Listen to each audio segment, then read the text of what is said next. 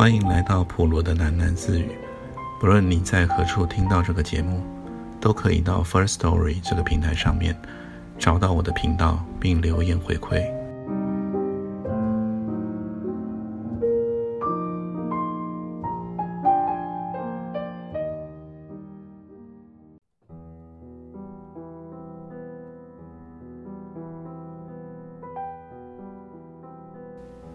马蒂在小湖边洗澡，并且洗衣服，很美的淡水小湖，令人难以置信地出现在靠海的岩石干地上，可能是涌泉造成的吧。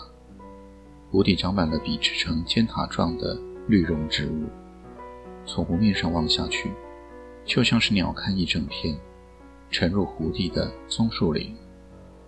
马蒂看到了自己的倒影，裸体飞行在棕树林上，他瘦了一些，全身晒脱几次皮后，呈现着均匀的亮褐色。他已经独自在西萨平原旅行了41天。马蒂的身边有一个安静的安坦德洛人，他并不闪避他，因为左近不远处还有几个安坦德洛的男女，也都脱光了衣服，用这湖水擦洗身体。他们用勺子舀起水来冲洗，并不直接跳入湖中。也许湖里住着什么不可侵犯的生物吧，所以马蒂一样舀水泼洗身体。安坦德罗人窃窃私语着，但一与马蒂的眼光接触，他们就又害羞地转开头。马蒂和他们完全的语言不同，双方只有靠着天赋的善意互相观望。其实马蒂越来越发现到，交谈纯属多余。要用多少词汇才能取代一个友善的牧师？现在，他对身边的安坦德罗人笑了笑，用灰袍子擦干了身体，再穿上衣服。他先穿上2层自己从城市带来的衬衫，再裹上袍子。已经是深秋时分了，平原上刮来的大风渐渐令人难以忍受。马蒂把肥皂用油纸裹起，收回了背包中。他取出水壶来灌进淡水，一阵风飙来，将背包中的物品吹散了四处。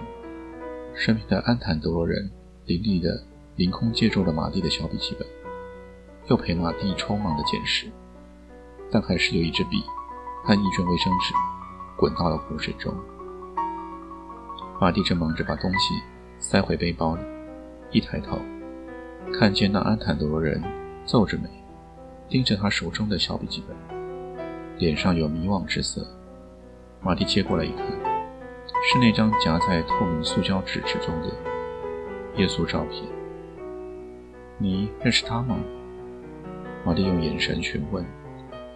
语言并不重要，他们双方都了解。安坦德罗人抬起头说：“耶稣。”而他用的是非常不标准，但是清楚的法文。他在哪里呢？马蒂问。安坦德罗人用笔直的手指指向一方，离他们不远处，那个方向只有碧绿的海。碧绿的海，海上有白色的浪花拍戏着陡峭的沿岸，一来一往，偶尔有拍得太高的浪头，整个袭上了近海的一个礁岩小岛，在岛上迸碎成千岛白瀑。马蒂坐看海潮，他想，总有一天这海浪会把礁岩小岛磨蚀光，大约要100万年吧。100万年以后，不知道是谁会亲眼目送这小岛的海葬。马蒂坐在海岸上，粗糙的沿岸与海平面有几尺的落差，不禁走到岸边朝下探视。下面是凝噁的礁石和汹涌的海水，左边是蜿蜒荒凉的海岸线，右边是隆起的胶质山岩。没有人，连生物都没有。他回望不远处的淡水湖边，安坦德罗人也走光了。在这海边生存而且呼吸的，就只有他们。他不能明白，那安坦德罗人为什么说耶稣在这边？是无听吗？又不可能。海风吹得他全身站立，马蹄坐下，撩起了袍子的下摆，开始捉虱子。其实马蹄的布袍上并没有虱子，一切都因为莽原里长了一种极难缠的植物，呈细片皮状，迎风招展。只要人兽经过，它那像米粒一样大小的种子就会附着上身，甩也甩不掉。头钝尾尖的种子底侧有几根坚硬如针的细芒，整个种子的外形完全像一只狮子，用脚爪一样的细芒顽固地攫住了衣摆，有时手一拂过，刺得马蹄惊跳起来，刺伤处随即血丝长流。马蹄每天都得在日落前仔细抓进这些虱子，夜里才不至于如卧针毡。抓了一会儿，又从袋中掏出了干粮吃。马蹄大致感到很悠闲，他喝起歌来，面对着海。正是瑰丽的日落时分，没有了手表的马蹄想到，假使一个人不看表也不看方位，将如何分辨出日落和黎明？真的分不出来。眼前的海平面被曙光一样的夕阳映照成柔和的玫瑰红色，一整片灿烂的玫瑰海洋猛突出了一根长脊，那是一道黑影。黑影从海面上矗立，正好像匕首一样戳进了洛阳的心脏。马蹄眯起了眼睛，逆着刺眼的夕照，一直到那黑影攀爬上岸，走进他的眼前，马蹄才看出了这个人赤裸的全身正是照片里的耶稣，比印象中年轻健壮。耶稣从他身边走过，虽然没有穿着那件灰色的袍子，马蹄还是一眼就肯定这是耶稣。他的发须削短了些，眉目爽朗。亲眼目睹之后，马蹄吃惊地说不出话来。这耶稣简直就是海岸的翻版，荒漠里的褐色版本。耶稣从马蹄的身边走过，对于马蹄，他完全的视若无睹，好像马蹄是一颗存在于海岸边已经有千万年的石头。耶稣与他擦身而过，既不避开他，也不望向他。耶稣走到一块岩石后头，找出他的灰色袍子和草鞋穿上，背起了一只灰布的大帘，离开海岸。耶稣走了，从头到尾，马蹄并没有叫住他。为什么呢？马蹄也说不上来，没有开口叫唤耶稣，可能是因为太安静了，静得他无能突围。耶稣的眼神、身姿、脚步，都是这么无比奇异的宁静，像是被一团抑制的空气笼罩。他感觉到了缄默的力量，同时又因为太吵了，吵得他无法发声。这耶稣走向远方的一排足迹，很奇怪的在马蹄看来，像是唱片上的钻石针尖，一路刮擦过大地，发出太吵了，没有人类能听得到的高音。马蹄爬起来，用双肩背起了背包，远远地跟随上去。在淡水小湖边上，这叫耶稣的人停足，跪地舀取了一皮带的水，之后又继续前行。马蹄远远地跟着，两个人都不急不缓。太阳在背后一寸一寸进入了玫瑰色的海平面。无尽的荒原，除了偶有急促的安吵，或是一两棵几张的刺针树，任何可供辨识的地标都没有。天色明晦交际，星子还没有现身，但是耶稣在旷野之中转了个90度的弯，好似他正走在一条隐形的小路上。马蹄没有取巧，他也走到转弯处，才向右转，继续跟随。又是几个毫无头绪的状态。他们现在沿着海岸线走，地势渐渐上扬。叫耶稣的人和马蹄，一个前一个后，差距大约有20公尺，爬上了海边的一座和缓的山崖。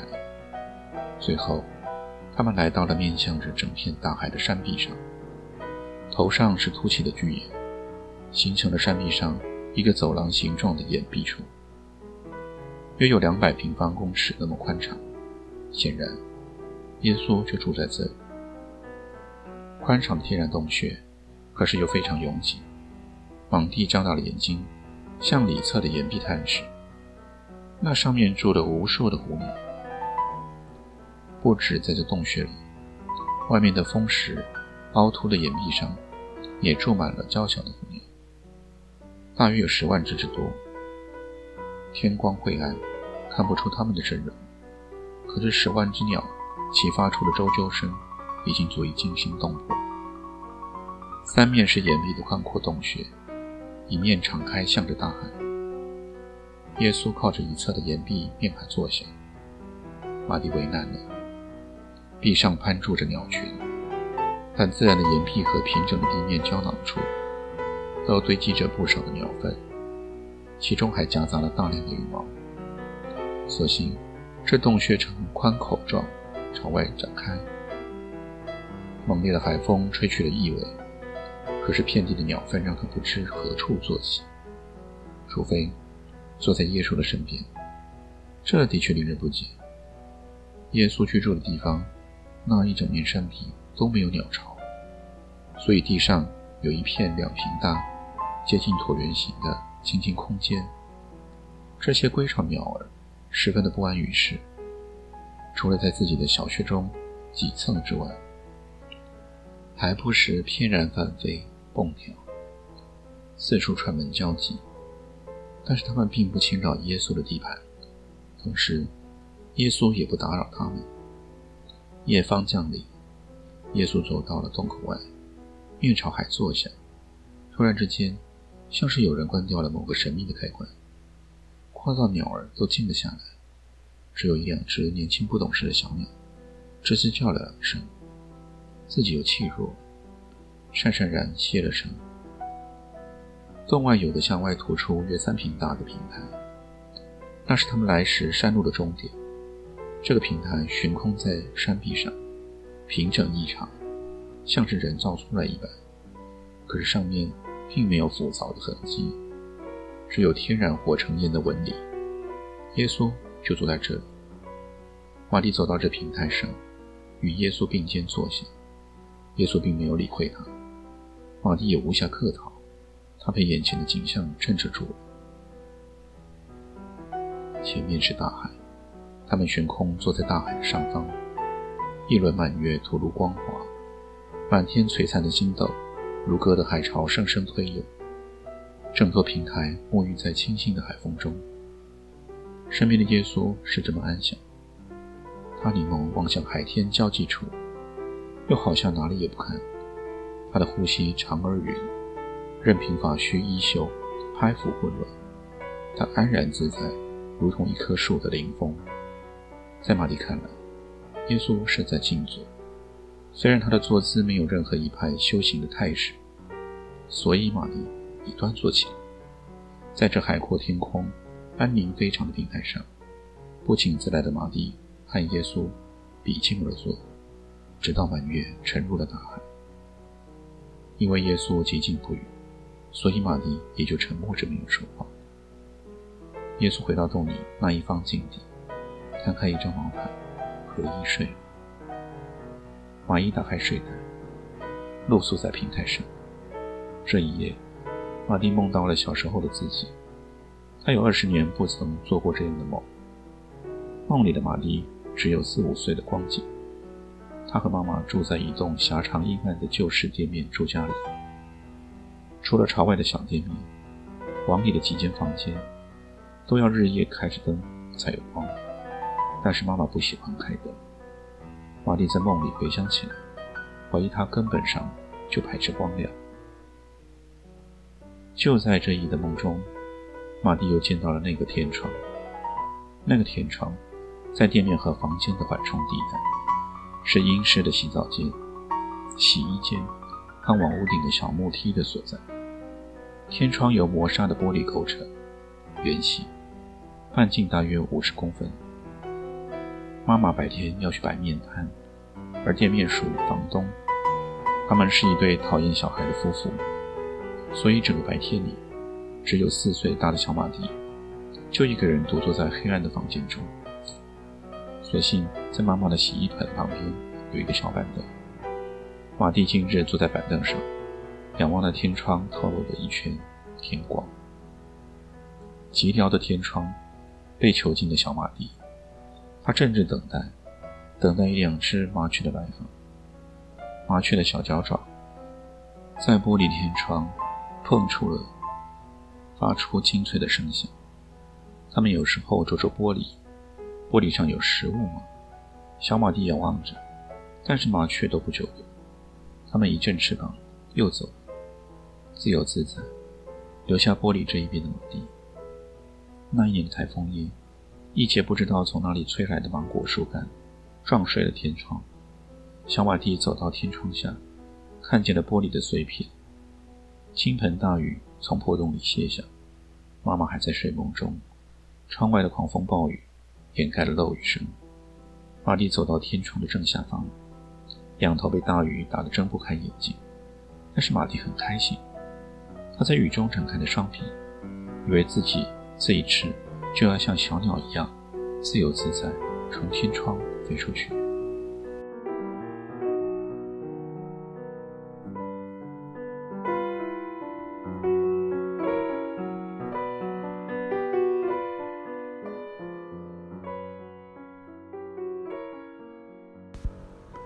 今天先念到这里，我们改天见。